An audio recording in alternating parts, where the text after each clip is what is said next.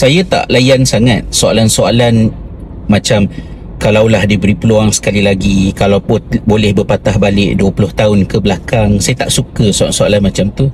Sebab benda tu takkan berlaku dan tak ada apa-apa faedahnya untuk meneroka jawapan. Malah mungkin menyebabkan rasa sedih kalau ada sesuatu yang nak disedihkan unnecessarily.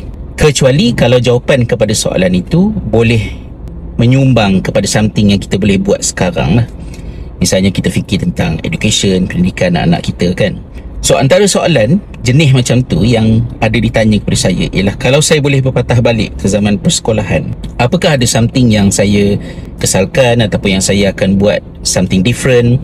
Kalau saya fikir macam tu, saya rasa antara perkara yang saya tak dapat masa sekolah dulu ialah saya tak dapat idea macam mana dengan mempelajari sains saya boleh meneroka kebenaran mencari kebenaran.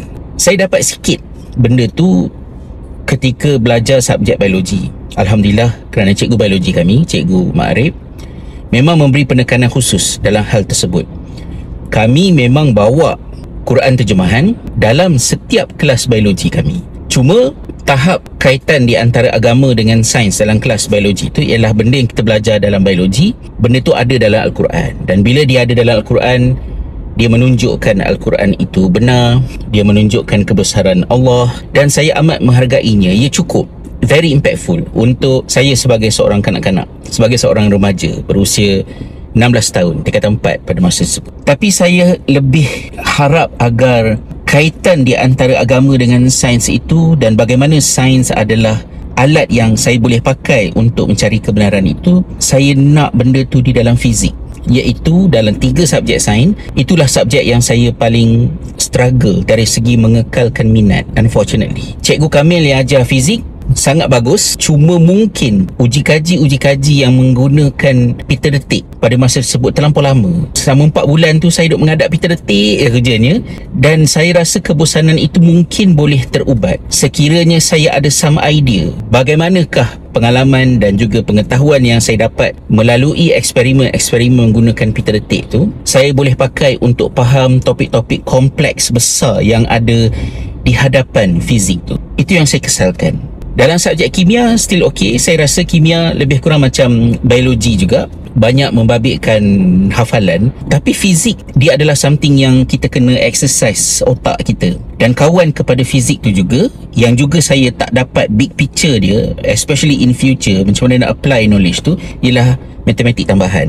Bila saya mula belajar matematik tambahan saya rasa cikgu Syamsina kalau tak silap saya lah di Smart Labu pada masa tu saya struggle dengan matematik moden sebab saya rasa matematik moden macam uh, suffocating sikit. Saya rasa lemas dalam matematik moden. Kerana saya tak boleh buat dalam matematik tambahan apa yang saya buat dalam matematik moden. Dalam matematik tambahan bukan hanya jawapan yang betul. Yang penting tetapi jalan untuk sampai kepada jawapan itu dihargai dan diperhatikan. Itu yang sangat fascinating untuk saya. Tapi saya tak had saya tak get the point why it is very important dan apa kegunaannya pada masa-masa mendatang. Tanpa maklumat tersebut, saya tidak dapat mengimbangkan minat saya kepada agama agar saya tidak tinggalkan belajar sains ni. Terutamanya apabila saya dimaklumkan yang saya tak boleh ambil bahasa Arab dalam SPM kerana dah terlebih subjek, biologi, kimia, fizik, kemudian bahasa Inggeris pun ada 1119. Jadi sistem pada masa itu tak membolehkannya. Saya terpaksa membuat pilihan dan pilihan itu adalah pilihan yang mempengaruhi hidup saya sampai sekarang. Saya telah nekat untuk keluar daripada kelas sains dan belajar di dalam bidang lain yang bukan merupakan aliran pilihan saya tapi saya pilih itu semata-mata kerana di dalamnya itu ada peluang untuk saya make sure saya boleh continue belajar agama dan saya boleh continue belajar bahasa Arab. Belajar bahasa Arab tu maksud saya di tahap yang saya boleh berbahasa Arab kerana the only objektif yang ada saya bukan nak jadi agamawan. Saya cuma nak jadi seorang Muslim yang dewasa nanti faham agama dia dan cara faham agama dia ialah kerana dia boleh berbahasa Arab. So dia ada akses kepada sumber-sumber dan tidak bergantung hanya kepada terjemahan. That was the only idea yang dominating objektif perjalanan saya masa saya sekolah.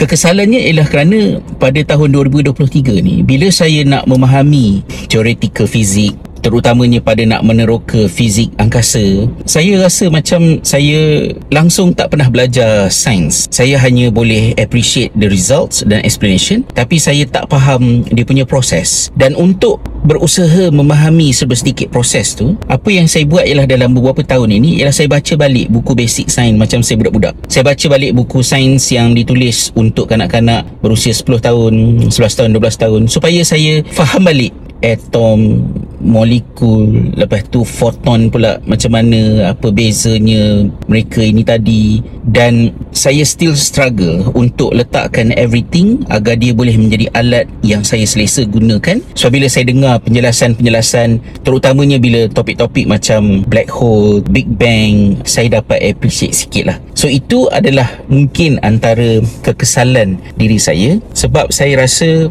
Allah rezekikan kepada saya untuk saya boleh belajar saya mudah faham tapi saya tak gunakan kebolehan saya untuk faham, kemampuan saya untuk faham itu untuk mengukuhkan ilmu alat dalam bidang sains yang amat saya perlukan.